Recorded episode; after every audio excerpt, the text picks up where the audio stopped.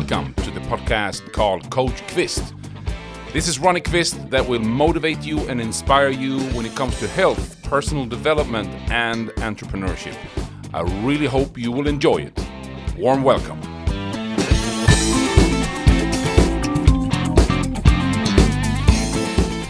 Hi again. It's time for episode number two in my podcast, Coach Kvist. And in this uh, podcast, I'm going to talk about health in general and your own personal responsibility to your health.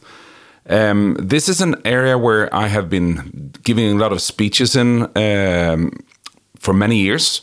And something I have a passion about is this thing about health in general. As you could hear in my uh, intro, I have been working in the health and sport and rehab world for 28, 29 years. And um, this is an area where I think it's uh, something has gone wrong because we know more than ever when it comes to, to health.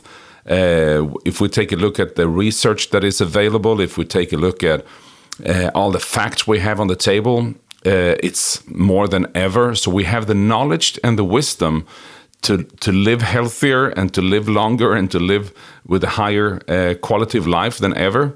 Still, we see in the Western world that we are basically killing ourselves with the lifestyle we we um, choose.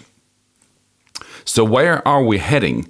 How come we know more than ever and feel worse than ever? Uh, subjectively, that's the facts. We, if we look at uh, society in general in, in the in the modern world, uh, and I think you know we we are um, we're going to have to take a, um, paradigm shift when it comes to the way we look at health in general, um, both when it comes to the mindset about health, because I see so many people that they talk about their body just like they talk about their car or their you know possessions.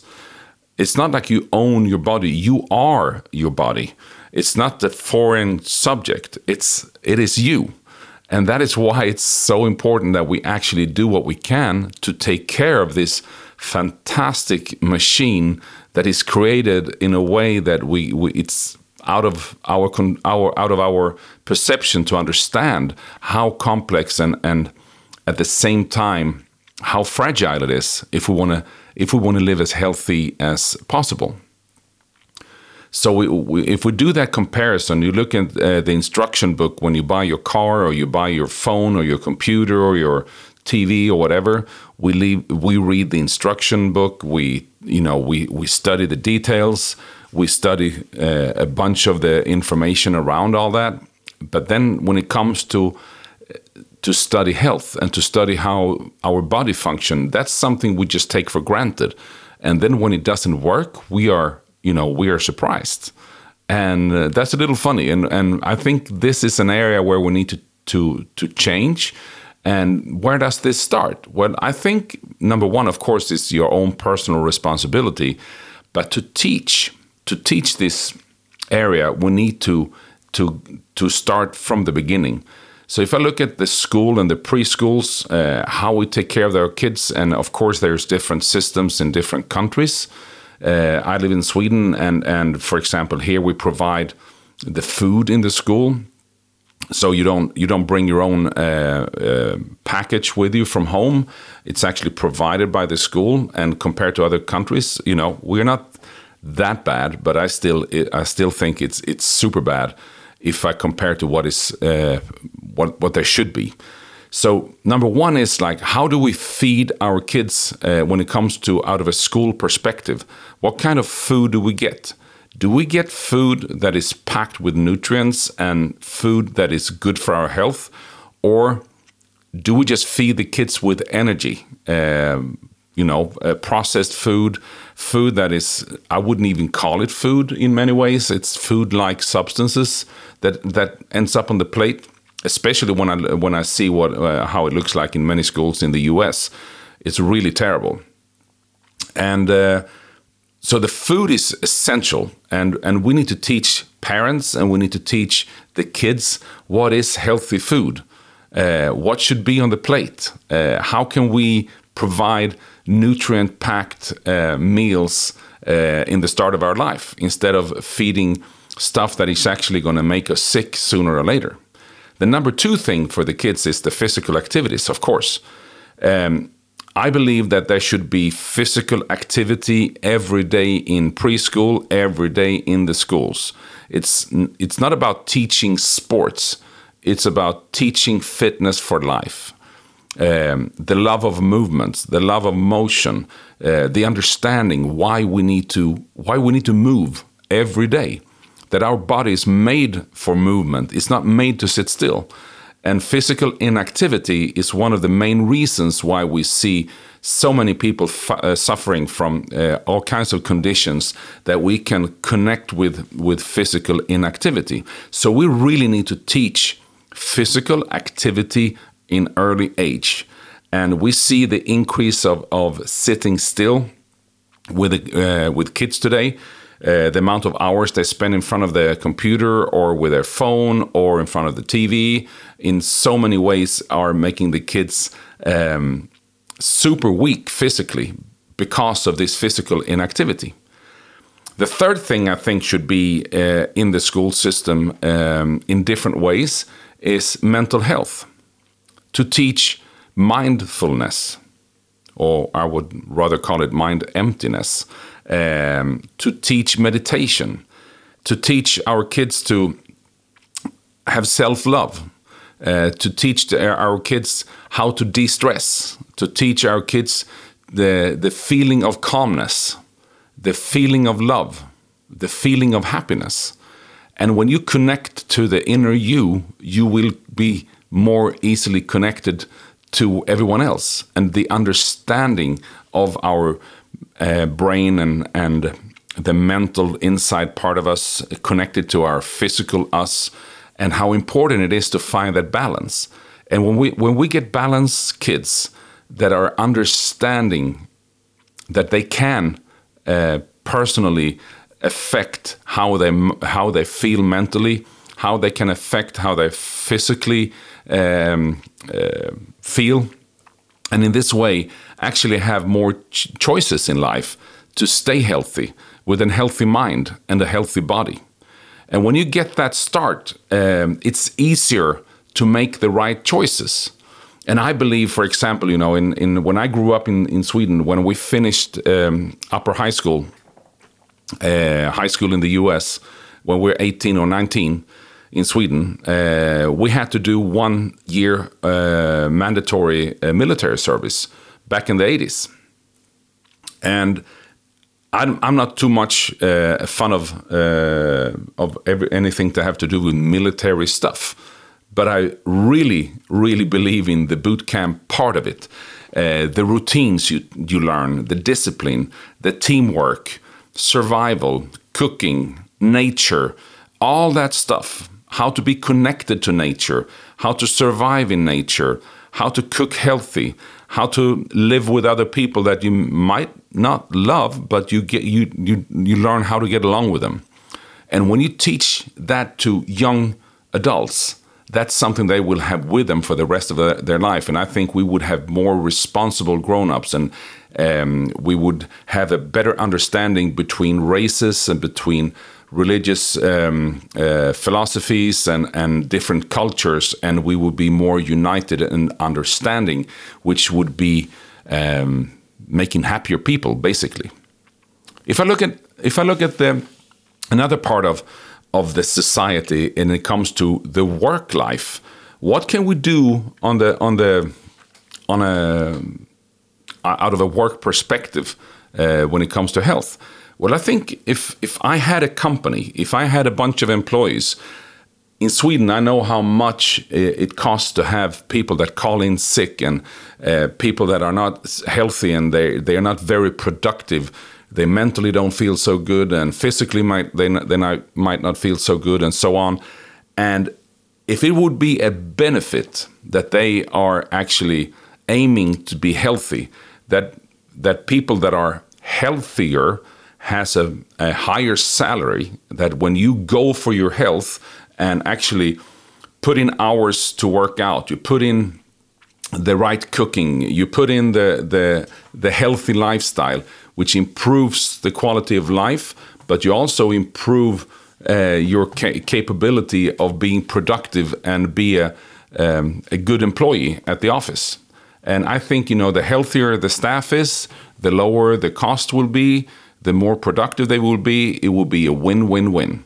And I think we can find a lot of in the Western world, and and hopefully soon also in the third world, um, the benefits of keeping people healthy, because healthy people all have it easier to be happy because happy people are also more productive. And, and recent research show the connection between a company with happy employees, what, how productive they are, and the result they are giving, compared to people, companies that has less happy uh, employees in the company. So when you get that freedom and you get the happiness and the health, it's a solution that I think would be beneficial in so many areas, and and that's that's the way to go in the future is to aim towards happiness and health. Um, that will create so much more than the eagerness of making the, the only factor uh, is is making more money. The factor of of being happy and have a decent salary, of course. Um, I think you know that's something we're going to see a lot more of in the future. And then we come to the health care, or should I call it sick care? because uh, we see a healthcare system basically worldwide that is run by the the medical industry. Uh, I don't see that the healthcare is is a system that is working effect effectively anymore. Because since most of the people get sick because of their lifestyle, we see heart disease, we see cancer, we see type 2 diabetes, and so on and so on, are actually created by our lifestyle. And because of that, they come into the to the healthcare system with a disease that is created by themselves, and then they get a prescription of a drug to lower the symptom, but they basically don't get help with curing the problem. And I believe that we should aim so much more of the health part. How do we prevent people from getting sick? How do we prevent people to get into the healthcare system so that the people that actually go into the healthcare system has come there because of, of you know they're not they have uh, come there not by the lifestyle they have chosen by you know accidents and and uh, um, the ways that you cannot uh, take a responsibility yourself but the way it is right now, we see that the cost of healthcare is going through the roof in all the Western countries. Um, we see that the system is not created for this kind of problems, which means that if society would aim more towards the health uh, instead of the sick part, we would we would save money, we would we would increase life quality, and we would have a win-win system for so many people in so many ways.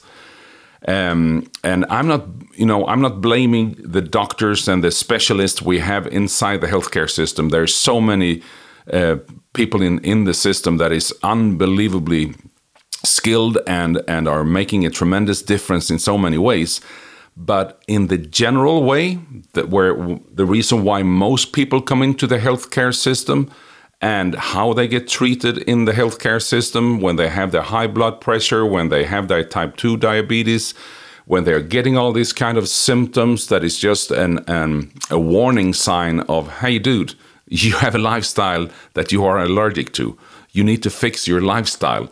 Don't take a pill to lower the system uh, to uh, lower the symptom. You need to to change your lifestyle so that you can stay healthy and we know that we have most of the answers in nature we know that uh, natural medicine is strong we know that um, vitamin therapy is something that is super effective but it doesn't go hand in hand with the modern healthcare, and especially doesn't go hand in hand with the drug industry um, that is totally running uh, our healthcare system in most countries today.